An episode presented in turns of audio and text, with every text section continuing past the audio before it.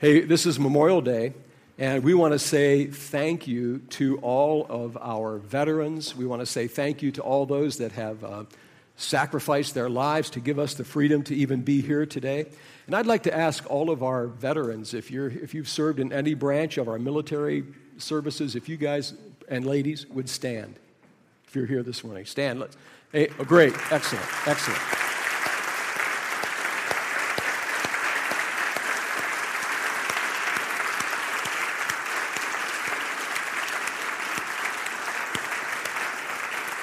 Great. We thank you. Thank you, each and every one, for that. Now, um, our topic this morning in this series that we are going to wrap up today, asking the question why the world, uh, why our nation seems to love Jesus, but sometimes not the church. And um, we're going to be talking about Jesus, the church, and politics today. And how do those things go together? And uh, do they go together? We're going to begin by taking a look at a short video. So take a look at the screen. I'll be so glad when this election is over. Here, do something with this. I'm so confused. I hardly even know what I'm doing. You're sitting on your cannoli. Look at this. Everything's out of control. What's wrong? What's wrong? I'll tell you what's wrong. I'm trying to vote my conscience, and I, I, I, I can't even hear it anymore. There is no choice. My only choice is not to vote at all. Democracy is horrible, absolutely horrible. You're so right. Democracy is the worst form of government there is, except for all of the others. Oh. And that is exactly why you have to vote. No. Yes. No. Yes. If you don't vote, you can't complain. Complaining is all I have left. The system isn't perfect, but it's important to participate. Even if you get it wrong, just go to the polls and do what you think is right. Things were so much simpler where I come from. There's only one big giant office, and whoever outruns the fireball wins.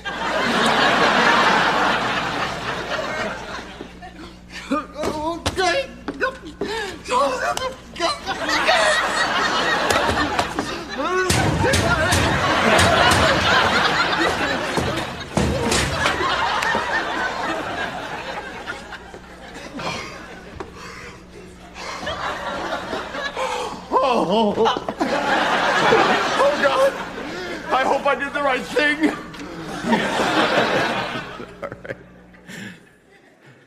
And you know, that may not be too much of a stretch for most of us this year, right? Anyway, um, so what did Jesus teach about the role of government? Well, the topic of paying taxes uh, to Rome came up one day in a conversation. The religious leaders brought it up, the Pharisees, because it was a really controversial topic. In fact, it was one of the most controversial topics among the Jewish people of the day.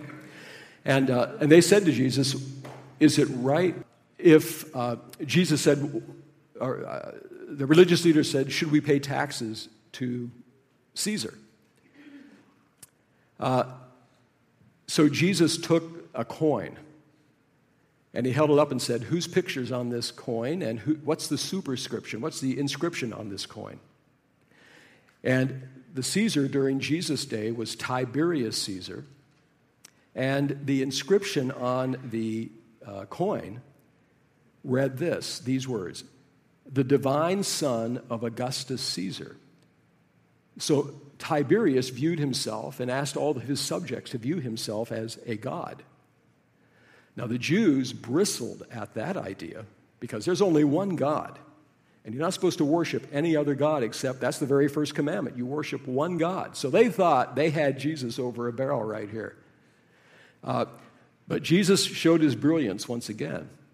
So when he took that coin, whose picture? What's the inscription on it?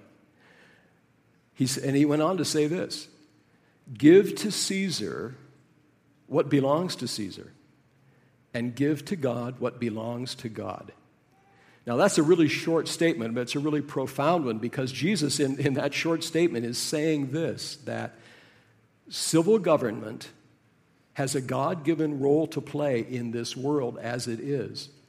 And if that's the case, then a government has the right to collect taxes. A government has the right to be supported in carrying out the God given role that's been assigned to a government. So, another way of saying that is April 15th is, all, is, is okay. Jesus would have filed a return, okay? Maybe you think he wouldn't. Jesus would have filed a tax return. Uh, now, what is the role of government? The Apostle Paul spells that out for us in Romans chapter 13.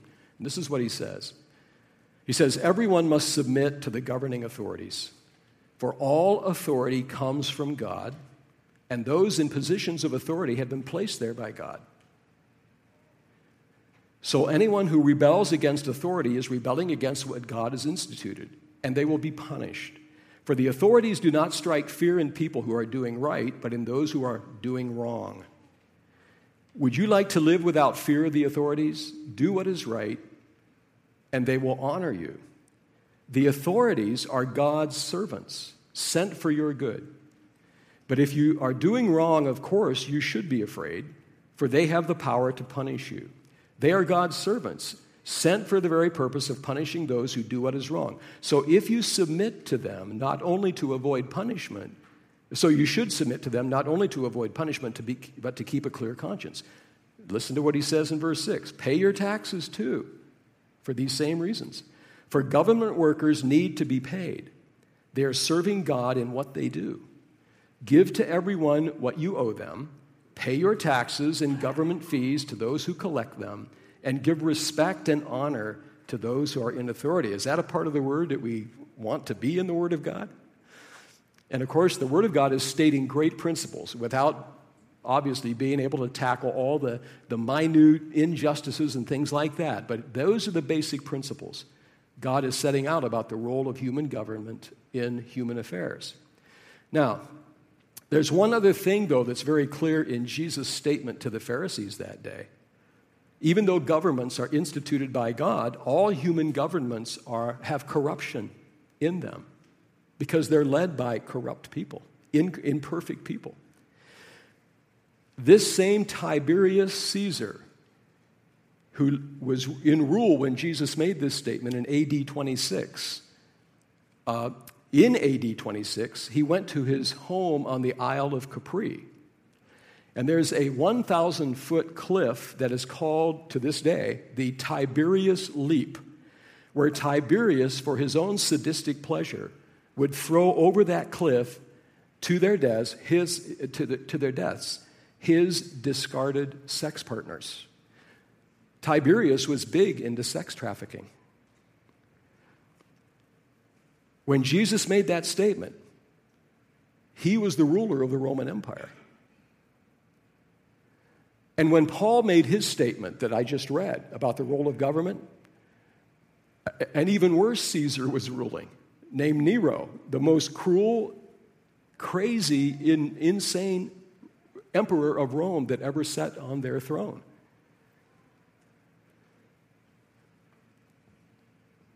There is a principle in the scripture, another principle in the scripture, that the Lord uses imperfect governments to bring a measure of law and order and well being through the systems that are set in place in that society for the well being of the citizens. And that that imperfect government will continue under God's blessings as long as it works within the boundaries that God has assigned to it. But there's another principle that we see in the scripture that when a government steps across their God given moral boundaries to the extent that it's that the level of evil and corruption begin to undermine that government in carrying out law and order and justice. When, that, when, it gets, when, it, when there's a certain line crossed, that government will be removed from power and another government will be raised up. And that happened to Rome. You know, it also seems to be true in history that all governments and societies tend to move more and more with each generation toward more corruption. That, over, that corruption overtakes goodness and justice. There have been many nations in history that would have seemed to be so powerful, so entrenched, so strong that they were completely invincible. Go way back to early world history. The Assyrian Empire, the, great, the first great empire to crash onto the scene of, of, of the earth in the, middle, in, the, in the Middle East, the Assyrian Empire, they were powerful. They controlled the world. Then the, but they fell. They, they evaporated into history. The Egyptian empires, Babylonians, the Persians, the Greeks, the Romans, and then the rise and the fall of governments ever since the Roman Empire fell throughout the Middle Ages. Napoleon and France, and right up to modern times in our nation. And our nation has been blessed with a liberty and a freedom like no other nation in the history of the world. And we, we have risen to become the most powerful nation that's probably ever existed in the history of the world. So it's important for us to know, given the, given the rise and fall of nations, it's important for us to know what is that boundary line that governments and nations cross that God, call, when, and, and that God will call them to account and, and, and pay a price for. Well, we learn about this. Uh, one place we learn about this in the scripture is in the book of Judges. This was a, t- a period of 400 years in Israel's history when a series of different rulers and governments were instituted among the Jewish people. Uh, but every single one of them, there were seven rises and falls of governments during, during those 400 years. Every single one of them rose and fell, no exception. And there's a statement in the book of Judges that's made twice that gives us the reason. And this is the line that God lays out for nations. It says this In those days, there was no king in Israel. That, that was, in other words, they were being ruled by these judges. It was before the kingdom, the, the monarchy had been set up in Israel. But here's the statement it says, In those days, everyone did that which was right in their own eyes. It says it twice chapter 17, verse 6, chapter 21, verse 25. Now, later on, Isaiah, and this was after the monarchy had already been well established, but you know what? The same pattern we have when the kings, when the kings were set up in Israel. They rose, they fell. They rose, they fell. Uh, this is what it says Isaiah says in chapter 5, verse 20 What sorrow for those who say that evil is good and good is evil, that dark is light and light is dark, that bitter is sweet and sweet is bitter. What is, what's that line? What are those boundaries that God says, nations, you can't cross that? Uh, well, it's when a nation gets to the point of redefining morality. In other words, they're taking the place of God. Now, here's a very serious question for, for us Could our nation fall? Could our nation follow that same pattern? If we don't, we would be the only one in history. We, we would be the exception. It's a serious question. It's a serious question for us to think about on Memorial Day when we realize that the freedoms and the blessings that we enjoy are because of the sacrifice and the blood of tens of thousands of men and women that have literally given their life to preserve our freedoms. In fact, I just read earlier this week that one million men and women in our armed forces have died since the birth of our country to preserve these freedoms. That's a million people. Uh, 58,000 in Vietnam, 29,000 storming the gates of, of uh, Normandy in World War II.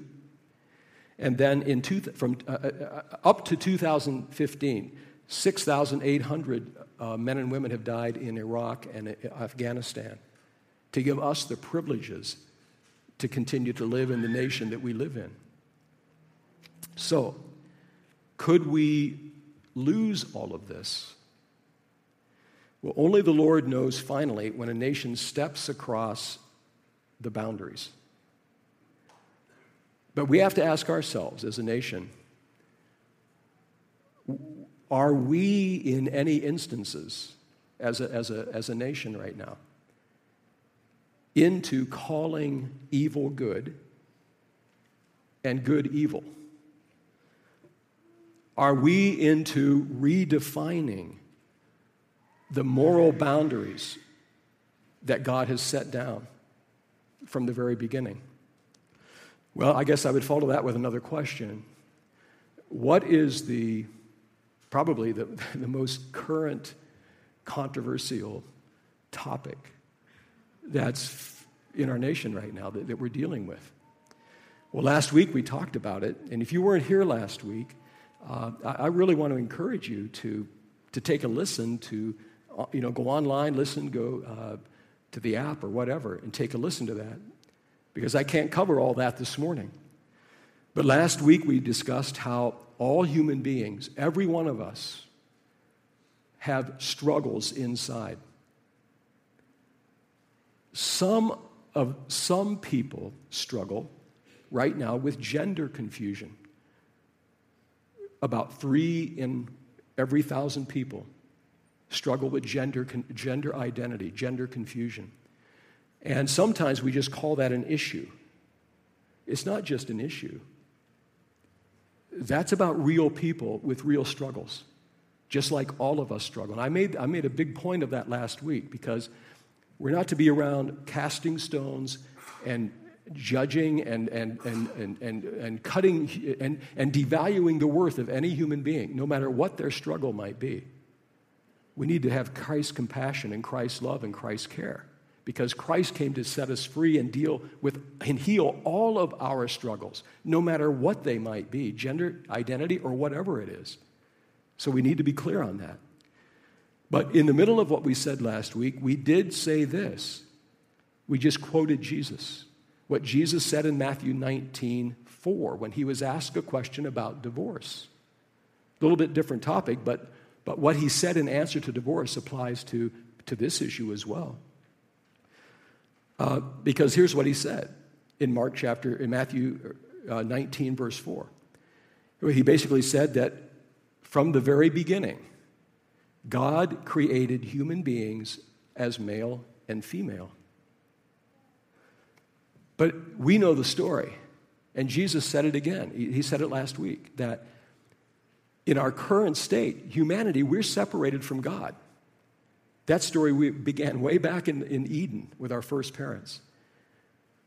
And God has exited the human heart. And when that happened, it left our hearts in darkness. And, and we, took, we tried to take control of, of all of the uh, definitions of our life. But the problem is that with God vacated from the premises of our heart, all of our orientations, all of our desires inside that seem to be right they lead us in the wrong directions. And so when it comes, so our culture is now telling everybody, whatever your struggle is, whatever you find inside yourself, that's where you find your true self. You find your true self by looking inside yourself. But you know what? That is a dead end street because we are fallen, we are twisted, we are broken inside of ourselves. And Jesus came into the world to bring us back to God's light. He can, here's, what, here's how Jesus said it. In John chapter 12, 35, he says, Those who walk in darkness, I'm going to put in parentheses here, those who walk in darkness trying to find themselves, the darkness of their own hearts, they can't see where they're going. They're like you go into a room at home at nighttime and you stumble around and you can't, you're going to fall over something. In fact, it brings to mind this new gadget I've seen advertised. Uh, maybe you've seen it. There's this you, you go into the bathroom at night, it's pitch black. You walk in, and what happens? The toilet lights up. Have you seen that? Okay. Well, that just came into my mind, whether it's appropriate to share it right now or not. So, but anyway, without light, we stumble around in the dark. We're going to fall. And that's what our culture is doing right now in trying to discover our morality on our own who we are, our own definition of ourself, Jesus said this. In, in, he said this also. He said, I have come as a light to shine in this dark world, so that all who put their trust in me will no longer remain in the dark. We don't look inside of ourselves to find our identity. We look to Jesus Christ, our Redeemer, our Savior. He's the light. And when we invite Him into our lives, He brings, He turns the lights back on inside of our darkened hearts and our darkened minds and our darkened reasons. He flips the switch so we can begin to see who we are. And then He begins to heal the wounds in our life, and He begins the process of restoring us to the true identity of who we are as a man or as a woman, and all the other things that go into the uniqueness of what your identity was designed and created for God to be. However, what we're seeing in our culture right now, that the solution that's being advocated by our society, in our schools, in our public places, is rather than finding our identity in God, is to redefine our gender. And that is to redefine gender as being much more than just male or female. In fact, in their gender deconstruction movement, there's a real attempt to get rid of the terms male, female, man, woman, because they are archaic terms, they are obsolete. And they are terms that, for the centuries of world history, have too narrowly defined human beings. The idea today is that gender is fluid. Gender is on a continuum with male way over there and female way over there and some and, and then with l- different levels of gender diversity stretched out between those two those two poles and so if a so if a society a society is being too restrictive a society is being very discriminatory against the many many people that don't fit the male or the female gender so we need to be progressive as a society. We need to open this up. We need to get rid of that old archaic view of viewing humanity so narrowly and allow people to find where they are on the continuum, on the spectrum, to find their own gender mix or their own particular diverse blend of masculine and feminine, all wrapped up inside. Now, I know that that sounds very progressive, and it sounds very, very freeing for a 21st century society to be advocating. But if Jesus were in our society today, the 21st century, he would still say the same thing about who we are that he said in the first century. And he would say about this spectrum of gender fluidity that what that really is is a further advance of corruption and self destructive evil that is only going to lead this society and the world into more confusion and darkness, into further self destruction. It's not going to lead to fulfillment. That's what everybody's looking for. And God created us to look for fulfillment. But our society and our world is looking for it in, in, in, in very self destructive directions we need to look back to Jesus Christ. He came to deliver us from all that. And so I'm coming back to the question is, is America anywhere near the line of societies that finally go so far across the lines that God says, you know what? Your time in history is up. Why, did, why would the Lord ever do that to a society? Because the Lord loves us all too much, and He loves our children too much, the next generation too much, to let us go so far down this path of destruction that, that the next generation is just going to be so much further into darkness that we're providing for them. So, this brings us to the role of Christians in society. And I would say this that never has the presence of Christians in society been so important in the United States as right now. I don't think it's ever been more important. So, what is our role as Christians? Number one, to pray. 1 Timothy chapter 2, verses 1 through 3. The Apostle Paul said this I urge then, first of all, that requests and prayers and intercession and thanksgiving be made for everyone, for kings and all those in authority, that we may live peaceful and quiet lives in all godliness and holiness. This is good and pleases God our Savior. So we're called to pray for our leaders. And Paul is saying here, he's saying this when Nero, Nero was leading Rome. So Paul, you know who one of the people that Paul was praying for on Paul's prayer list? He was praying for Nero. And he was calling every other Christian to pray for Nero too. So we're called to pray as Christians. No matter who's occupying one office, we're called to pray for them and, to, and, to, and intercede. In fact, Paul stacks up three words here request, pray, intercede, with thanksgiving for those that are in leadership, even if you don't agree with their policies. We're to, we're to be praying for them, upholding them in prayer. What are we going to pray about? Well, we're going to pray. Are we going to pray like James and John wanted to one day when they walked into the city of, uh, was it Capernaum? They walked in that day and the people weren't very nice to Jesus, and they said, Jesus, call down fire and just burn these people up. That's what they thought, wanted to do. Well, you know what? That was very reactionary, wasn't it? Are Christians supposed to be angry and reactionary in their society, even when things aren't going right? No. What are we to be doing? We're to be praying. We're to be praying for the peace of the society. We're to be praying for that president. We're to be praying for that congressman or that governor. Praying that God, they will, God will touch their own personal lives, but God will bless them with their, their governing abilities and all those kinds of things. So that, so first of all, we're to be praying in our societies. Number two, the scripture says, be the salt of the earth.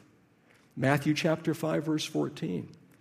Salt does two things. It's a preservative and it also creates thirst. So we are the church is called to be a preservative in society. How do we do that?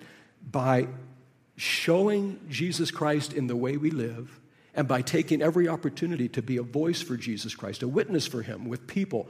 Uh, and, and as we do that, that creates a thirst in the society to know the same Jesus that we know. So we're to be salt in two different areas in our own personal relationships, our families, and then secondly, we're to be salt in all the sectors of society.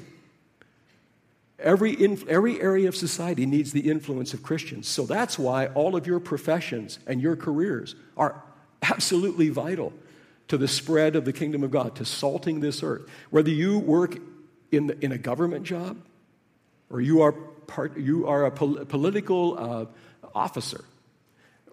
What, if that's you, God has put you there as a missionary to, to be salt there. Or if you're in business, if you're in education, if you are in arts and entertainment, if you are in media, if you are in social sector, the social services, God wants Christians to be sprinkled salt out of the salt shaker, sprinkled into every area of society so that we can be that preserving, thirst creating influence for Jesus. I think we as Christians need to recover that mission. You know, America has been called a very uh, consumeristic society, right? That means consumer means I'm going to shop at, I'm going to go to all these stores and shop for what I can get. I want to meet my needs. It's very easy to come to church the very same way. It's very easy to think of the church in the very same consumeristic terms. But Jesus didn't, Jesus did not give a great commission to the church that is consumeristic, did he? He made us, he, he sent us out to lay our lives down to serve other people. And that's what the church is all about. And I would say it this way that until we Christians become as passionate about our mission as the devil is to destroy this nation, how many of you think Satan is very intent? He's, he's got a mission to destroy this nation, to push it across that line and that point of no return. Hey, the devil's working overtime to get that done. And we can see what he's doing all around us. The only hope this nation has, there is no other, are people like you and me, and people like you and me sitting in churches all across this country being as passionate for the mission of Jesus and with his love for people as the devil is to destroy them. And when, when, that, when, that, when we get to the tipping point of that balance, where our mission exceeds Satan's, then the tipping point of our society and, the, and the, perhaps the salvation of our society and the preservation of our society, then that can happen too. But I'll tell you what, if the church doesn't rise up in this day and time, how much hope is there for this country? How many more years down the road? We, we need to think soberly, seriously, because there's no society in the world, none of those I listed a while ago, whose citizens ever sat around thinking, we're at the, we're at the gasping end of our society. None of them thought that, but they all fell. We need to be very serious about this. And then there's one other very important voice we have as citizens. To be a voice, to be a voice as citizens in our culture, in the public square. Now, let me say it this way to be a voice for God's boundaries through our representatives, that's why they're there, to be a voice for us. And then, only with great wisdom and respect, utilize the right to protest in things like boycotts I would say boycotts have got to be done very, very wisely and very sparingly, knowing that they only make a statement, but they are not the boy. No boycott is ever going to change the value system of our nation. And pretty soon Christians can boycott themselves into a corner because there's nobody left to boycott. So we have to be careful with this. We have to really be careful. I'm not saying there's never a time to do that. I do know this that John the Baptist walked up to Herod one day and in, with a prophetic voice, and he said to Herod, Herod, it is not right for you to take your, uh, your brother's wife. That's not right. Is there a time for a church to rise up in a society and say to the society prophetically, what you're doing here is not right? And we're going to lift our voice and we're going to take a stand against that. Yes, there are those times, but they've got to be done with the greatest wisdom and the greatest respect. I think the most powerful thing we can do as Christians, the most the powerful voice we have, is utilizing our vote. But what if our frustration is like the guy in the, in the video clip today? We don't know, is there anyone out there to vote for? Okay? Well, not voting is not an option. We must realize that we live in an earthly kingdom where candidates, very often and most often, are probably not Christians. Or if they are, they may not be acting like it. Or persons whose values are not all that we would wish for. But in spite of that, each of us must pray and then vote because we live in a democratic republic and we've been given a voice and a right to do this. We can't go bury our heads in the sand and go off and live in some isolated corner. Then we're, we're neglecting the responsibility that God has given us. So each of us as Christians must pray and then vote as we best believe God to be leading us. Knowing this, that ultimately our trust as citizens and as a nation, as people, as society, is not in the hands of human leaders anyway, not ultimately. Not minimizing the importance of their role, we, we heard about that. But ultimately, it's God that we're, we're placing this all, we're putting it all in His hands. So the privilege was won, to vote was won for us at a very, very great cost. And so Pastor Randy right now is going to come and he's going to read, as we draw to a close, he's going to read to you a real life story about the high price of this privilege to vote. Pastor Randy.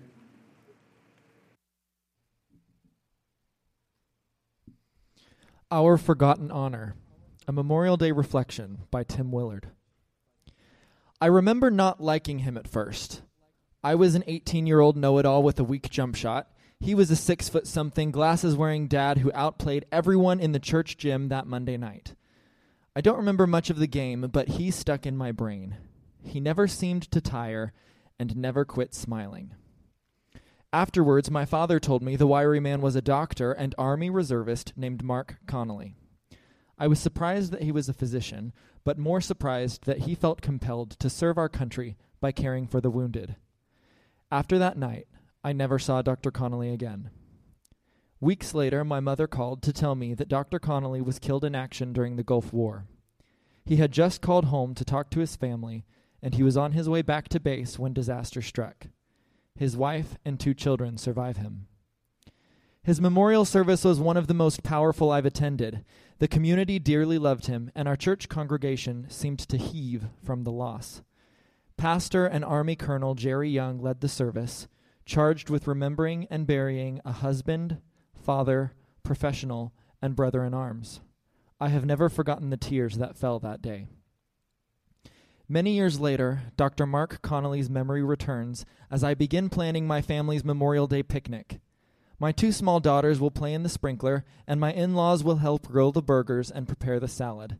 We will celebrate our life together, eat a bit too much, and plant some herbs. As I reflected on what this holiday actually means, I happened to look at Floyd's house next door. This middle aged Jersey native who attends church on Sunday and loves his three grown daughters has lined his entire yard with American flags. He is thankful. Thankful for the men and women who paid the ultimate price for our burgers and fries and cokes and gardens and the ability to live with little regard for our security and safety. I know it's increasingly unpopular to show Christian pride of country. I've discussed with young leaders whether or not it is appropriate to recognize holidays like Memorial Day and Independence Day in our churches. I'm often astonished at the growing lack of honor some display toward our veterans. For us who sacrifice little, if anything, and yet have no qualms about enjoying the luxury and freedom provided by this country, we belie our lack of gratitude with our cavalier attitudes toward the mixture of faith and country. Have we grown so pious? Waving a flag or observing a moment of silence on this day of decoration, as it was formerly called in 1868, does not imply support for every American initiative, both foreign and domestic. It simply honors the men and women who have given their lives serving their fellow citizens, and for those who daily fight to protect something they believe serves the common good of all humankind freedom. Dr. Mark Connolly's commitment to the good of others in a time of war makes me shudder. His memory shames me for all the times I withhold honor from those who deserve it. I wonder if this Memorial Day we can find the space in our picnics and parties and hipster theology to observe a moment of silence for the Mark Connollys of the world. Let us raise our glasses and in thankful chorus toast the lives of those who made our day off so special.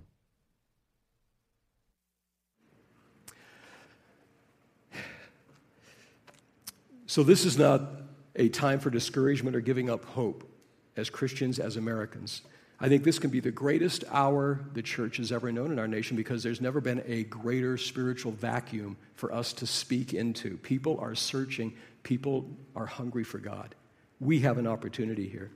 Um, and I, as I said a moment ago, the only hope for this nation is you and I, the church. Now, this morning, uh, along with celebrating Memorial Day and the sacrifice that has given us these freedoms, we're also going to take some time to celebrate communion, which is about the sacrifice and the blood of the Savior who gives us an even deeper kind of freedom. And that's the freedom to know God and the freedom to worship Him and the freedom to know a future and a brand new life that only He can give. So, we're going to, uh, I'm going to invite you guys to stand right now as we prepare for communion. And if you're here this morning and you're searching for God, and I talked a little bit ago about struggles in our lives, all of us have those. And if you're here today and you've never brought your struggle to the Lord, if you're looking for the answer to your struggle inside of yourself or somewhere else, or in the, the directions and solutions that our society is offering for that struggle, I want to encourage you that you're not going to find the answers there. I just encourage you to come to Jesus Christ at His invitation. And Jesus Christ is the light of the world, and He'll be the light in your life. If you come to Him he died on that cross, shed his blood so that all of our sins could be forgiven. And we could come asking him for, repenting and asking him to forgive us. And when we do, Jesus Christ forgives us of all of our sins, and then he starts, he comes into our life and he begins to help us discover who we really are. He heals our lives and gives us our future here and forever. So, if that's you today, I invite you right where you stand right now to just receive Jesus Christ into your life. Invite him in in your own words, and the Lord will come. He'll come and do that. Father, as we prepare to come to communion this morning, we thank you for the gift of your Son. We thank you, Lord, that he is both truth to get us on the right track, and he's freedom, and he's healer. He is Savior. So we celebrate Jesus and are grateful for what he did in his death on that cross. We celebrate his death and we rejoice in his resurrection because there's our hope. So, Father, bless these next moments as we come with sacred spirit and attitude and gratitude to your presence, remembering what Jesus did on that cross. And we pray these things in Jesus' name. Amen.